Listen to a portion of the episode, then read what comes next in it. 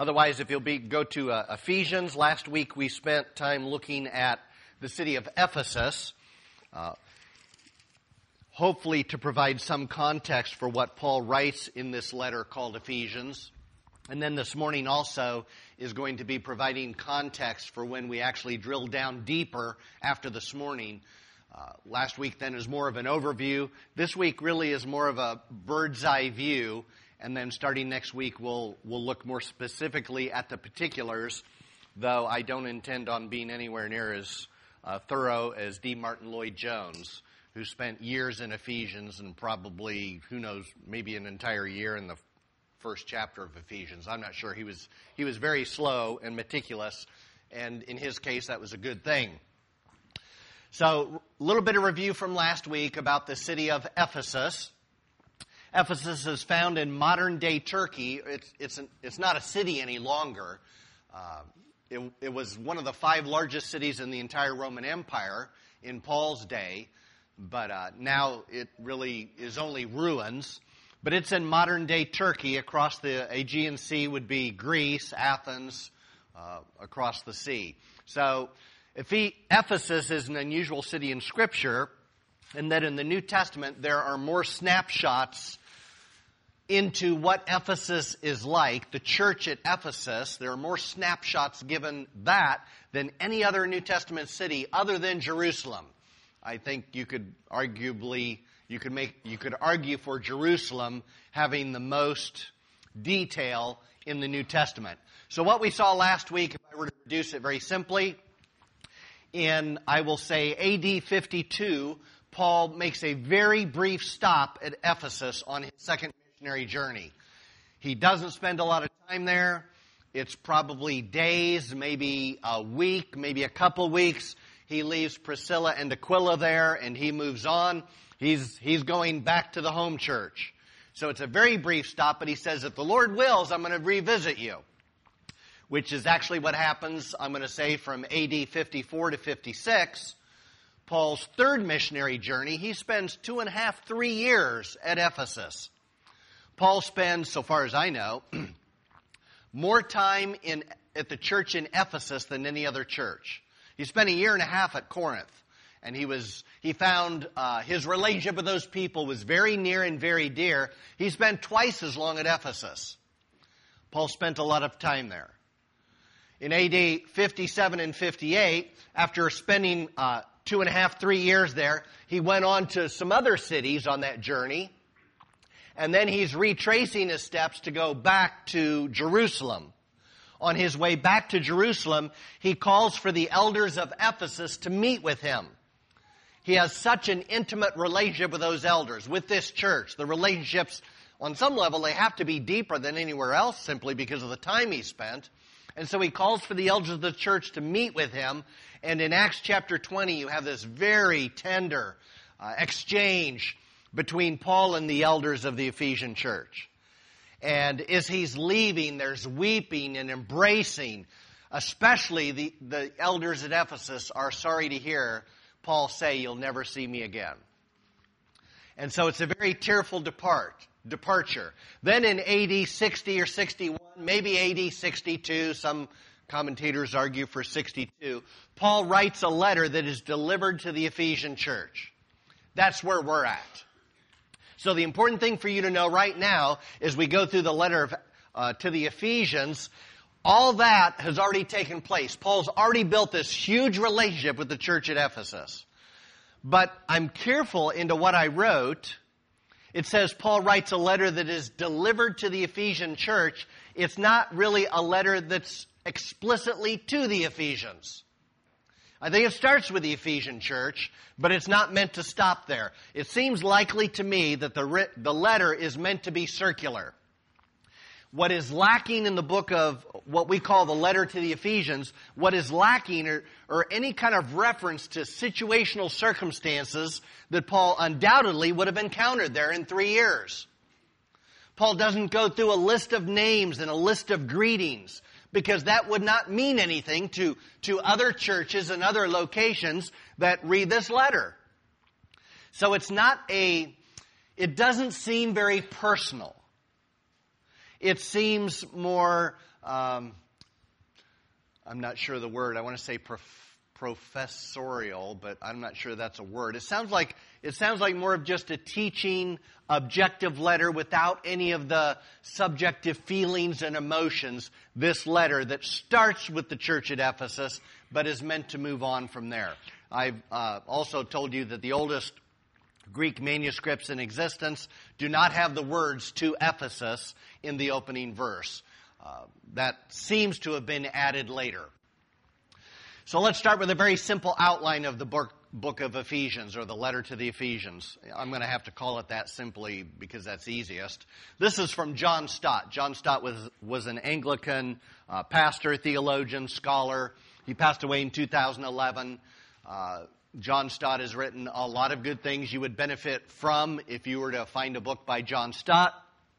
I like John Stott's outline partly because it's simple, because I've got lots of books that have very big, very detailed outlines, and I don't want to go, I don't want to spend slide after slide showing you all the detail of how Ephesians breaks down. I want to keep it simple. I also like that John Stott, in, in the way he outlines the book, seems to emphasize the community aspect of the letter. In other words, it's not written to a person, it's written to a community of believers. And there's a little bit of a difference there. A community of believers is made up of people, but when an outline, when I read an outline and it talks about me, me, me, uh, I think it's missing part of what's important in the letter. It's written to the group. And what we are is a group. So the outline looks like this. In chapter 1 and verse 3 through chapter 2 and verse 10, the emphasis is on the new life which God gives us in Christ. It's an emphasis on new life. Then, in chapter 2, verse 11 through the end of chapter 3, the emphasis is on a new society which God has created through Christ. You start with new life. It creates a new society.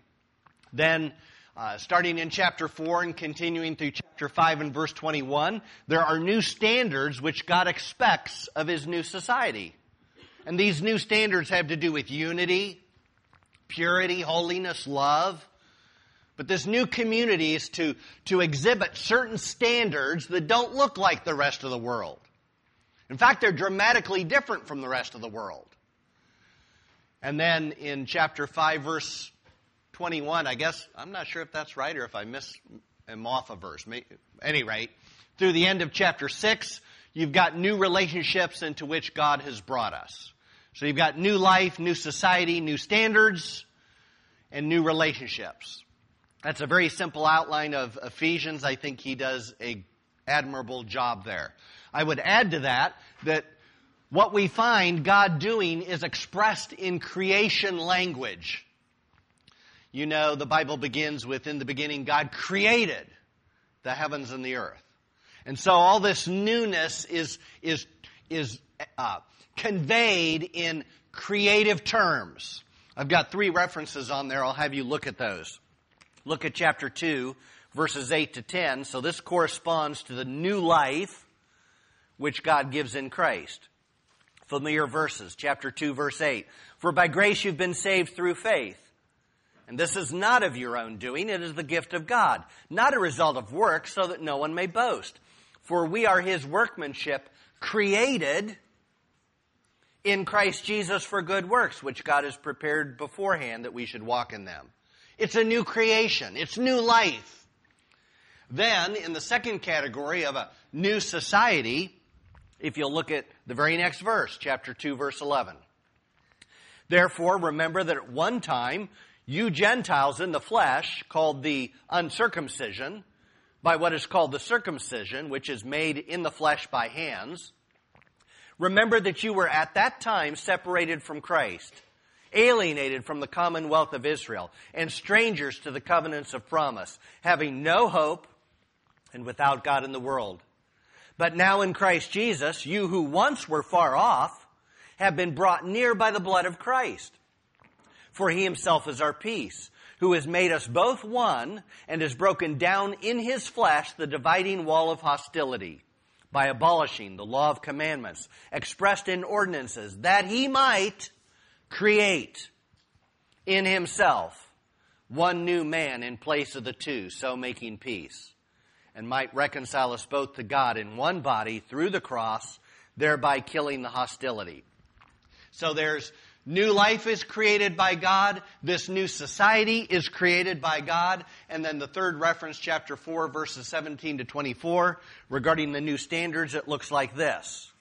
Chapter 4, verse 17.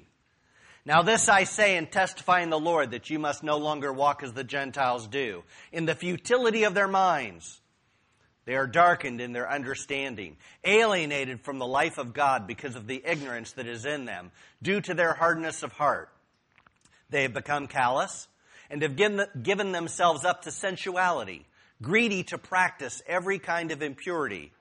But that is not the way you learned Christ assuming that you have heard about him and were taught in him as the truth is in Jesus, to put off your old self, which belongs to your former manner of life and is corrupt through deceitful desires, and to be renewed in the spirit of your minds, and to put on the new self, created after the likeness of God, in true righteousness and holiness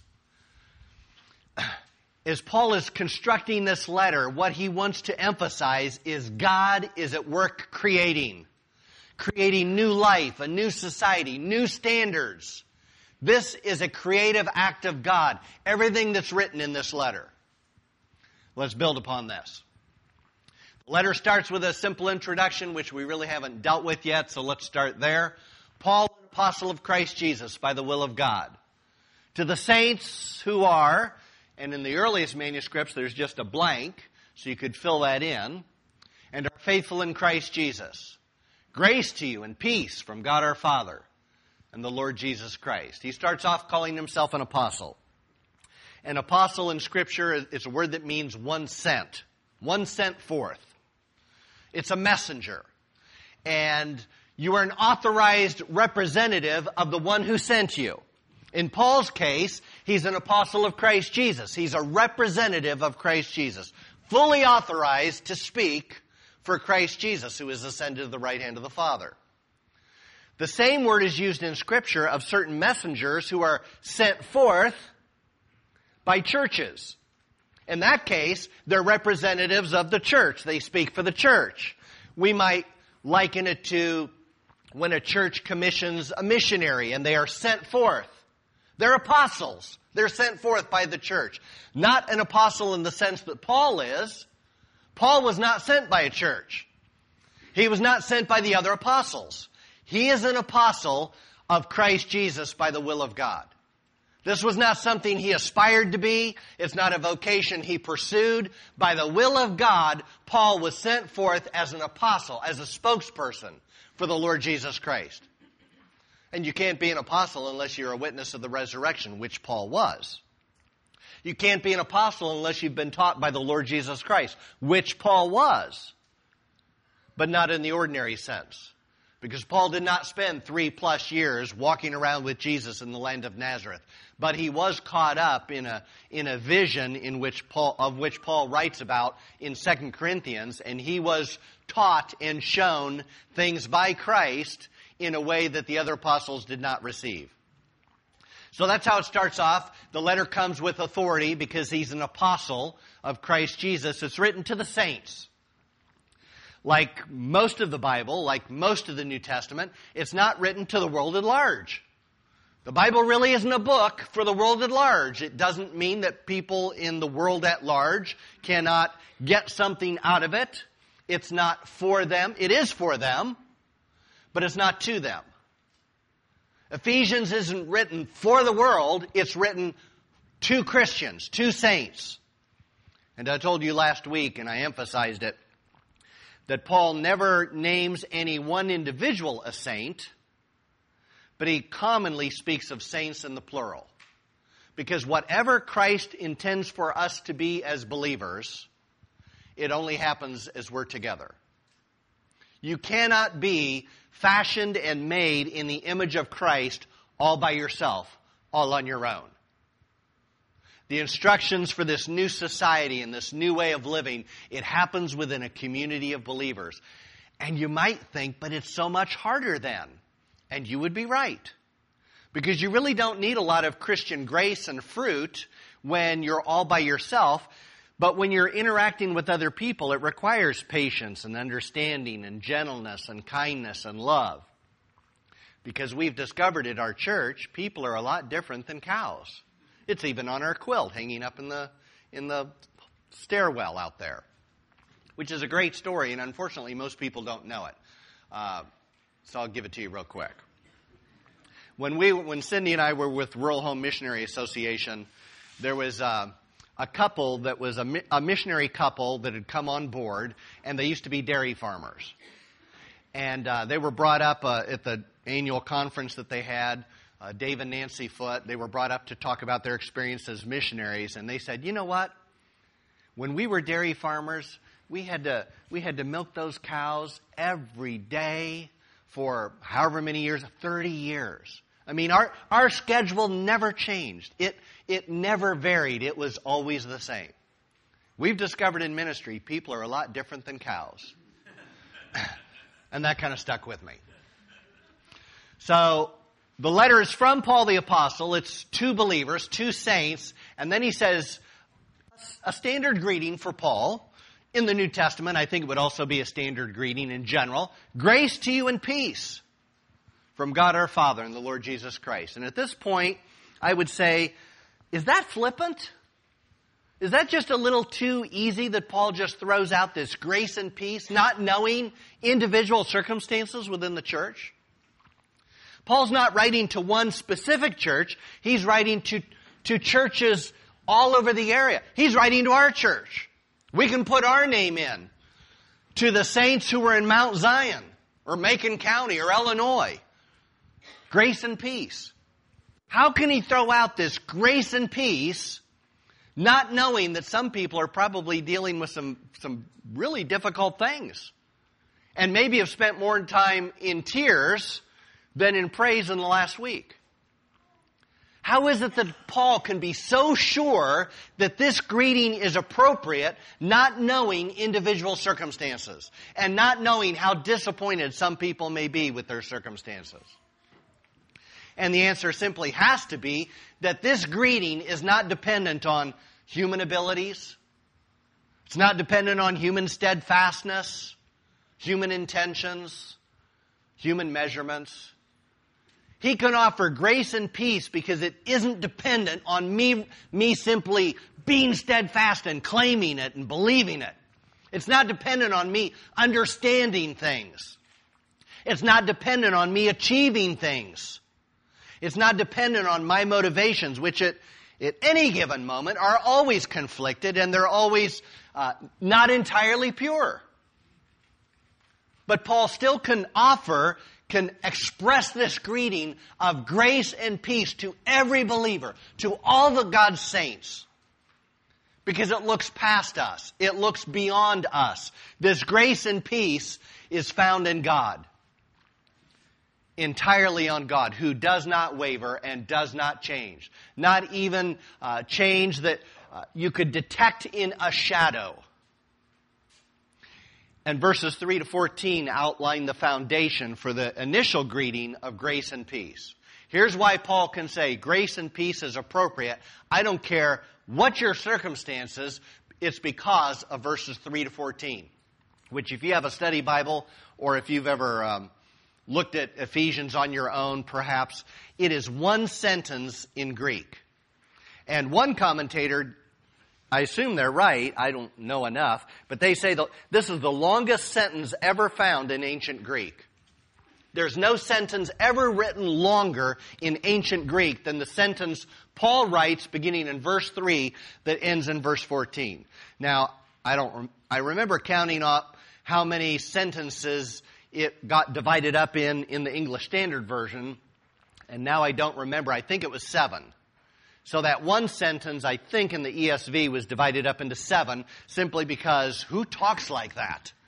How do you even understand a sentence that complicated? When I was uh, in in school, actually in middle school, we diagrammed lots of sentences. This would have been a disaster to try to diagram one sentence from verses three to fourteen.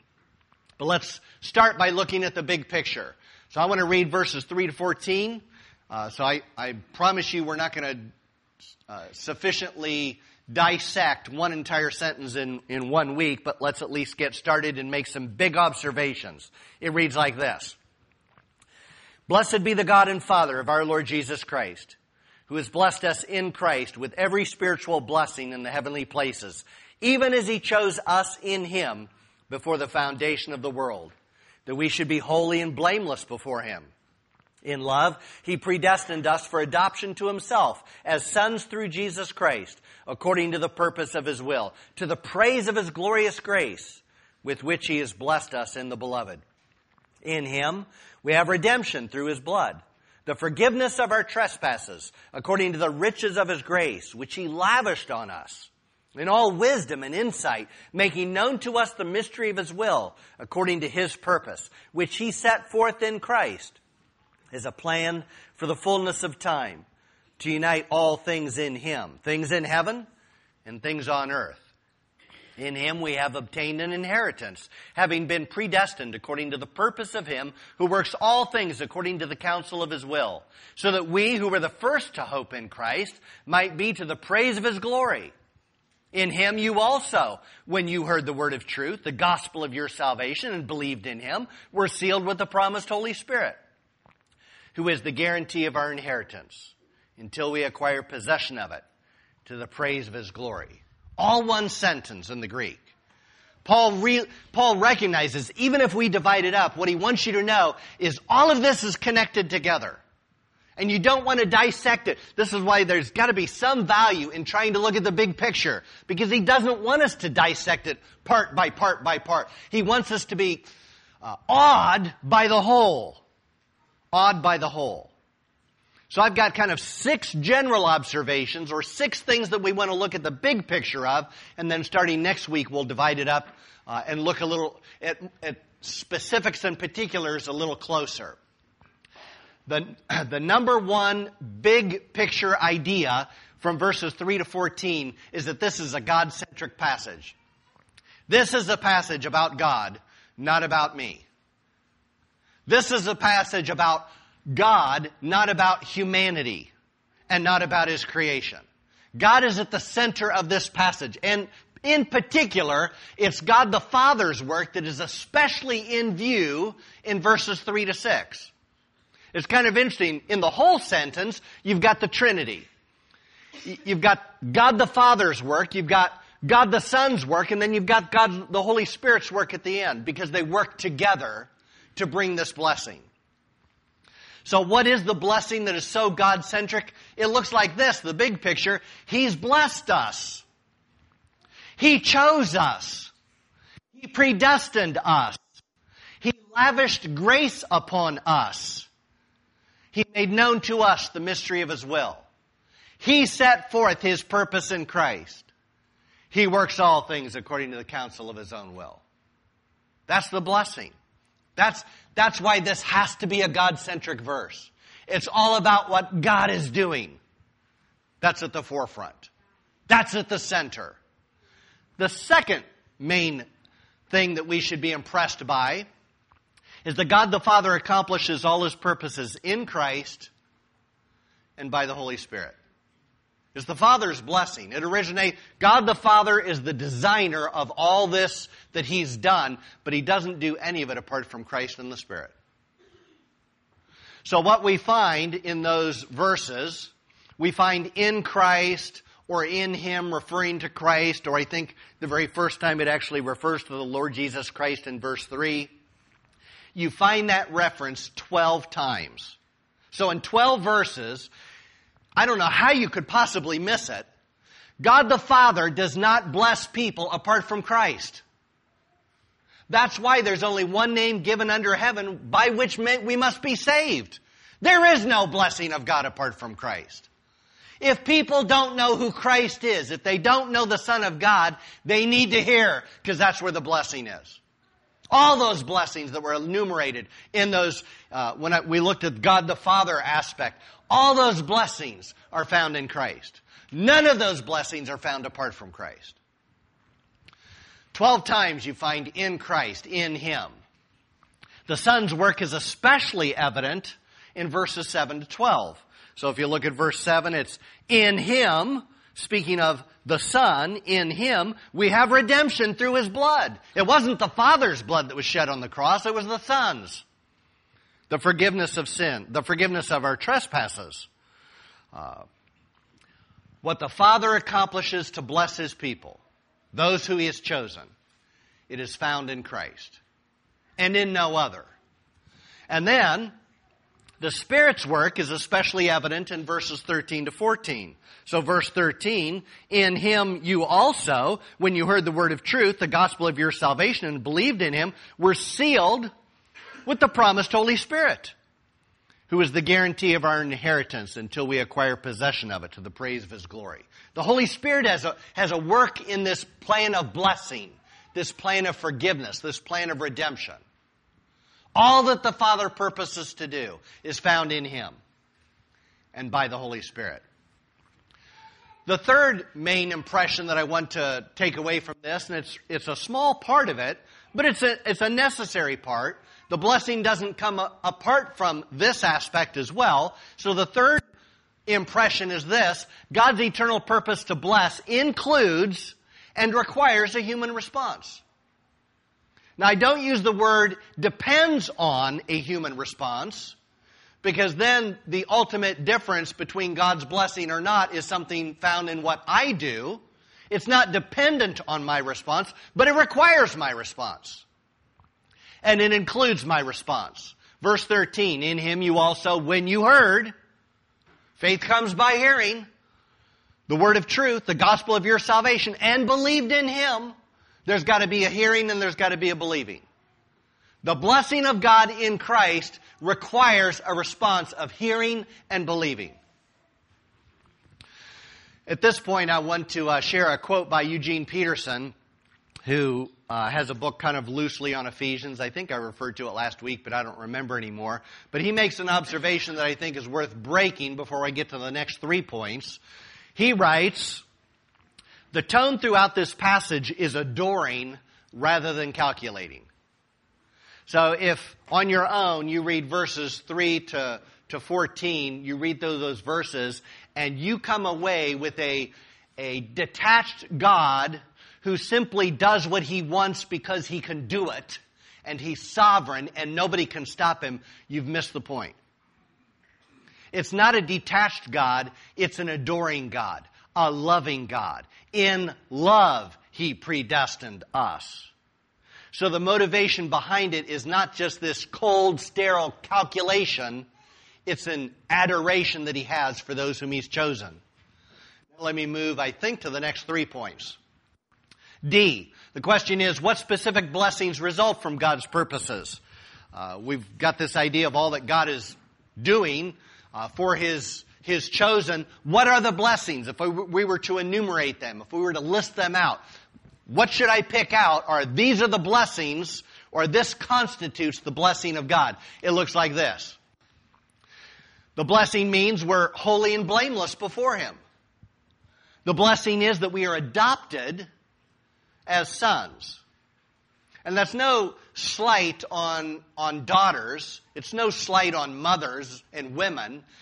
But the idea, certainly in the Roman world, is that to get the most you could out of an adoption, to receive the most benefits, if you're adopted as a son, you receive everything that could possibly be offered to you by your father. Because even in Old Testament times, it's, it's the firstborn son that received the largest share of the inheritance. So, uh, we're adopted as sons. The blessing is we have redemption. The forgiveness of our trespasses, which I think is significant, though I haven't studied out the particulars real well. It's not just forgiveness of sins, which is missing the mark. It's the forgiveness of trespasses. A trespass is, there's a sign that says, don't trespass, and I decide to do it. It's a more willful, intentional. I know God said not to do this. I'm doing it anyway.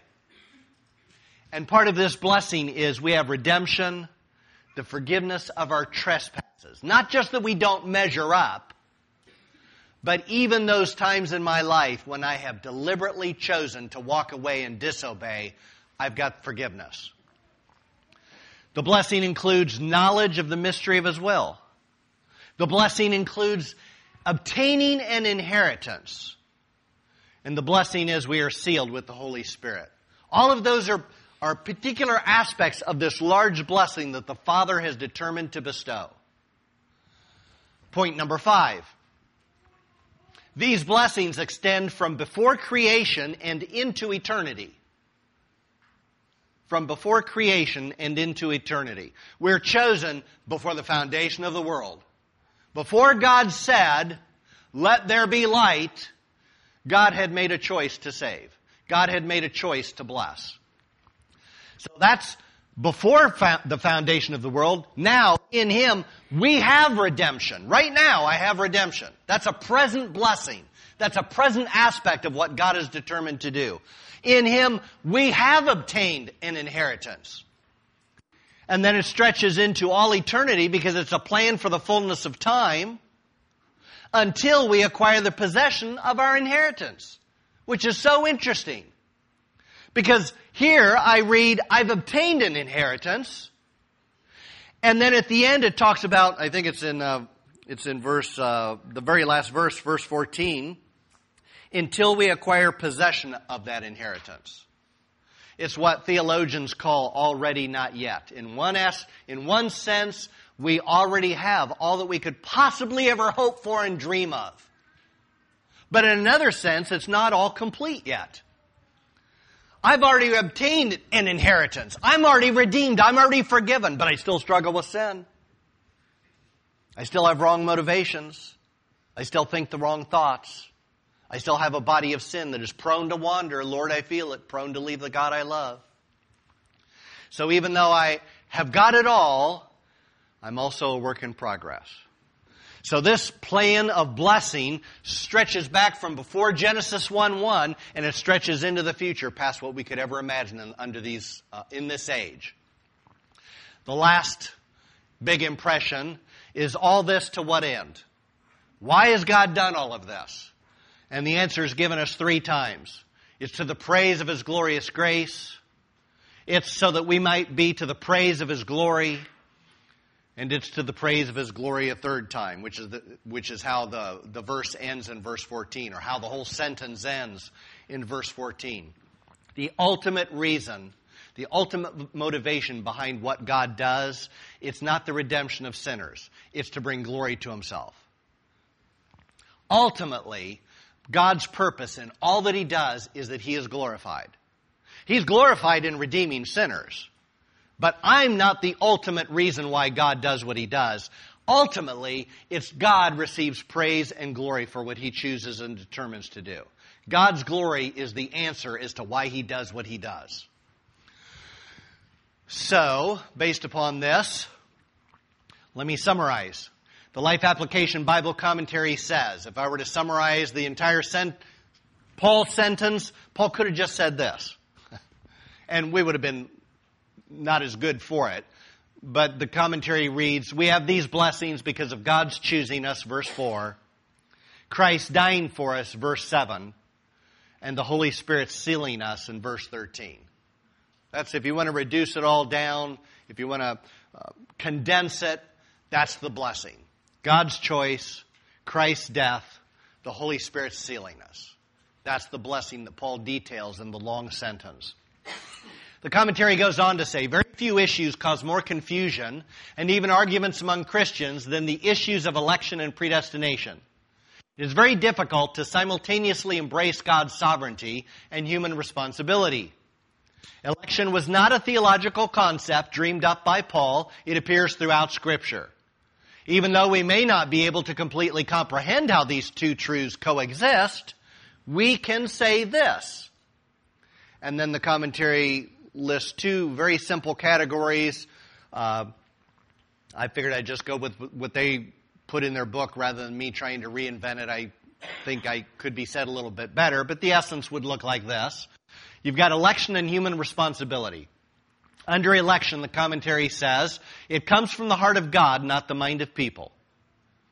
It should be an incentive to please God, not to ignore Him. And election means we should, it should give birth to gratitude, not complacency. At the same time, regarding human responsibility, it requires that we actively confess Christ as Lord. It focuses on living according to God's plan. And it requires that we share the gospel with everyone. There is certainly human responsibility in response or as a consequence of God's election. And you've got, at any given point in my life, in the course of my life, there have been times I've been uncomfortable with what the Bible says about election and predestination. At other times in the course of my life, I've been uncomfortable with what the Bible says about human responsibility. Because it, there are times they seem at odds with one another. I think Charles Spurgeon, if I were to recommend any one individual that seemed to, to so beautifully speak of both truths at the same time, and oftentimes in the same sermon, it would be Charles Spurgeon, who wholly embraced the sovereign electing love of God in Christ and wholly preached that humans must respond to, to the gospel as it's proclaimed. So Charles Spurgeon would be a good example. I realize that uh, because uh, this is difficult for most people at some point or another. I'm not going to solve and resolve all of this in such a neat, nice, neat, nice way that the controversy is going to end at our church. And we will go down in church history as the church that settled the matter, and we are all very comfortable with how the Bible presents some aspect of human responsibility and some act of God's sovereign electing love. It doesn't mean that I don't have very sharp and deep convictions about my own understanding of it. Uh, at the end of the day, what is required of us as a church and as you as an individual is to read God's Word in context. I remember going back a long time, 35 or so years ago, an individual, well actually I've got lots of stories. I mean, I remember when I was teaching at the Free Methodist Church, uh, back in the mid 1980s, maybe the last half of the 1980s, I taught a Bible study at the Free Methodist Church in Lincoln, Illinois. And I remember, I don't remember what text of scripture we were, I was working through, but I remember a, an older lady coming, because it was an older, small church, and a lady came up to me and she said, I just want you to know, I don't believe in predestination. And I'm like, well, you know it's in the Bible. Like, you know, I mean, how you understand it may differ for me, but don't say you don't believe in it when it's found in the Bible. I mean, the word is there. It does, has to mean something. Like you can't discount it just because you're uncomfortable with it. It's got to mean something. Um, so, any rate, uh, the other thing I was going to say is uh, I lost it. Um, we've got to read God's word in context. That's oh, I had a friend that uh, struggled, especially with the aspect of uh, God's sovereignty and election. And I just said, just read the Bible. Just keep reading the Bible. Just keep reading the Bible. Because I grew up in church, I don't really remember my Lutheran years, the actual Bible teaching part, but I remember in my Baptist church, they just didn't teach verse by verse. They taught this week you were in Romans, next week you were in John, the third week you were in Timothy, that week after that you were in Philippians, then you were in Colossians. And the problem with that is you're kind of stack, you're deciding how the cards are dealt. And I've, I've definitely discovered, and this goes back to my uh, upbringing, my mentor Marv Wiseman, I discovered there's a world of difference when you start reading and studying and learning the Bible verse by verse, chapter by chapter, book by book, because you wind up having to deal with things that make you uncomfortable. If you've never read the Bible, if you're like, I read the Bible and I'm comfortable with it, I'm not sure you're reading it. Because the Bible will make you uncomfortable. Uh, because it reveals myself for who I am, and it's not pretty. And it reveals God for who He is, and it's much bigger than I possibly imagined. So let's build on this. John Piper uh, preached a sermon called Pastoral Thoughts on the Doctrine of Election. Uh, John Piper's up at, uh, the, well, uh, Joe and Sue, your daughter Margaret, started off at uh, Bethlehem Baptist up in Minneapolis or St. Paul. Have several campuses, I think. He's like pastor emeritus now, and he's kind of retired, but he's a, a phenom- he's prolific author. Uh, and a fascinating individual. He's such an easy person to listen to, so I would highly recommend him as well. But on these pastoral thoughts on the doctrine of election, I'm going to pick out three points that he makes out of this larger sermon that I think will suit us well. Point number one. He says, not all things are good for us to know. And so God has not revealed them to us. And there are some things that are good for us to know, even when we can't explain them fully. And by that, he's including the doctrine of election. And what that means, so far as humans must respond, it requires a response from human, not dependent on, but it requires a response to the gospel. So God saw fit to reveal words like election and predestination and chosen. He saw fit to reveal it. It must be for a good reason. Does that mean I can fully understand it and explain it in a way that's going to satisfy everybody, including my own heart at times? No. But that's okay. The fact that God revealed what He did gives me reason to affirm the parts that I can understand to the best of my ability. A reference that he uses, which is a famous one, is Deuteronomy 29, 29, which says, the secret things belong to the Lord. But that which He's revealed, He's revealed to us and our children that we would obey Him. Whatever God has chosen to reveal in all of His Word is so that we will be more obedient than what we were before we knew those things. That's point number one. Point number two from John Piper. The doctrine of election has a strong tendency to make a church rigorous about the truth and about the scriptures. And so keep it from drifting into doctrinal indifference and conformity to culture. What he means by that is this, what he goes on to explain he would say it is so easy for any given church to reflect the values of their culture. We are a Western culture. And in Western culture, it, it doesn't, it doesn't necessarily prove that we all think the same way or we all have the same starting point, but it probably is more often true than not that in our Western mindset, we are very independent and singular minded. And I don't need other people to agree with me or disagree with me. I just know what I think. I'm an American. And we do things our own way. Everybody gets to decide for themselves everything, especially these days. And nobody's going to tell me what I am or what I am not or what I can do or what I can't do. We don't believe in those standards in Western culture. And the doctrine of election is so anti-culture that it forces you to look at Scripture to see what Scripture actually says. So John Piper believes it's a good doctrine in the sense that it drives people to Scripture rather than culture. What does God say about this? What does God say about His grace? Rather than what does our culture say about who goes to heaven? Our culture says what R.C. Sproul called was justification by death. In our culture, when you die, you go to heaven. It doesn't make any difference what kind of life you lived. You died. Died, dead people go to heaven. And that's the way every obituary reads. That's the way most funerals are preached. Somehow apart from Christ, just because we die, we're qualified. But I can assure you that's not what Scripture teaches. His third point the last point is the most interesting of all. He says the doctrine of election is one of the best ways to test whether we have reversed roles with God. The doctrine of election is one of the best ways to test whether we have reversed roles with God. Because we like to think, I like to think I'm at the center of things. And the doctrine of election hum, uh, humbles me and elevates God.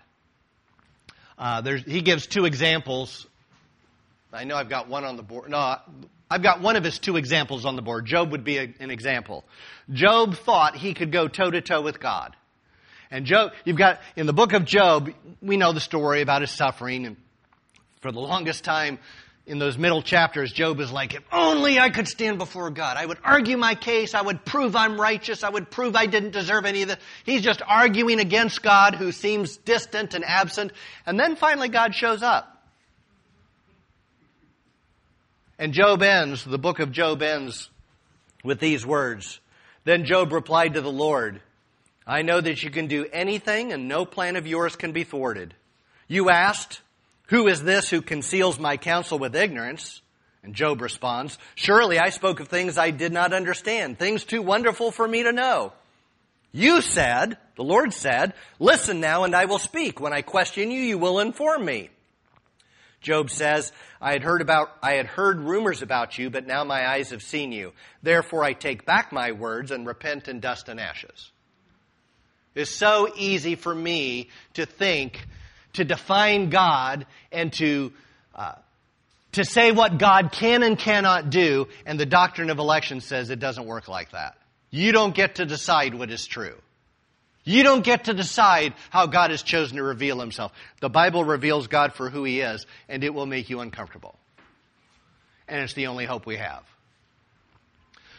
Romans is another great passage. Uh, we did Romans back in the day, but I don't have time for it. But that's, a, that's another good reference that uh, it's a way to test whether I've put myself in a position where I'm judging God rather than the other way around. John Piper then quotes C.S. Lewis, who died in 1963. C.S. Lewis wrote what is uh, an article or a book, I'm not sure which it was, called God in the Dock. And the idea here in uh, what C.S. Lewis wrote is that, I should just read what he wrote. Um, C.S. Lewis writes, the ancient man, so not modern man, but the ancient man, approached God as the accused person approaches his judge. So this is C.S. Lewis's observation. It used to be there was a time when we considered ourselves as we've been accused by God and we're going to defend ourselves. Kind of like what Hannah was talking about in Sunday school. We're on the dock. We've got to come up with a defense before an almighty God. And C.S. Lewis says that's the way it used to work. But then he says the modern man, the roles are reversed. The modern man is the judge and God is on the dock. He is a quite kindly judge. If God should have a reasonable defense for being the God who permits war, poverty, disease, then the modern man is ready to listen to it. The trial may even end in God's acquittal. But the important thing is that man is on the bench and God is on the dock. Just like Stephen, he was brought before the Sanhedrin and he's supposed to give a defense for the charges against him. And Stephen goes on the offense. Stephen becomes the prosecutor against the Sanhedrin, which was not ordinary. But that was God inspired. But then we think, or what's easy for us to fall into, is that somehow instead of us defending ourselves before Almighty God, in my defense, my only defense is Christ. That's the only defense that's going to prevail. But the modern man thinks that we don't have to defend ourselves against anything. God's the one on trial. God's got to answer for all the injustices in the world. God's got to answer for the sickness and the disease and the, and the death. And we're wrong. Doesn't mean I understand it all. I just know God's not on the dock. God's ruling from heaven, as He has always ruled from heaven. And He will be glorified in all that He does. And my only hope of salvation is what God has chosen to do in Christ by His Spirit. And with that, I'm convinced. 1 Corinthians says, For consider your calling brothers, not many of you were wise according to worldly standards. Not many were powerful, not many were of noble birth. But God chose what is foolish in the world to shame the wise. God chose what is weak in the world to shame the strong. God chose what is low and despised in the world, even things that are not, to bring to nothing things that are, so that no human being might boast in the presence of God. It's because of Him you are in Christ Jesus, who became to us wisdom from God, righteousness and sanctification and redemption, so that as it is written, let the one who boasts boast in the Lord. I am convinced at the end of the day, the only reason why I can call myself adopted into the family of God is because of what God did, not what I did. I know it required a, a, a faith response to the gospel. It required that. But the only reason why I can call myself in the kingdom of God at the end of the day is because of what God did, not what I did. I did not provide the last piece to finish what God purposed to do. God purposed to do it, and that purpose included my response of faith. I could say the same thing from Titus, but I won't read that passage. It's He saved us, not because of works done by us in righteousness, but according to His own mercy, by the washing of regeneration and renewal of the Holy Spirit. He saved me.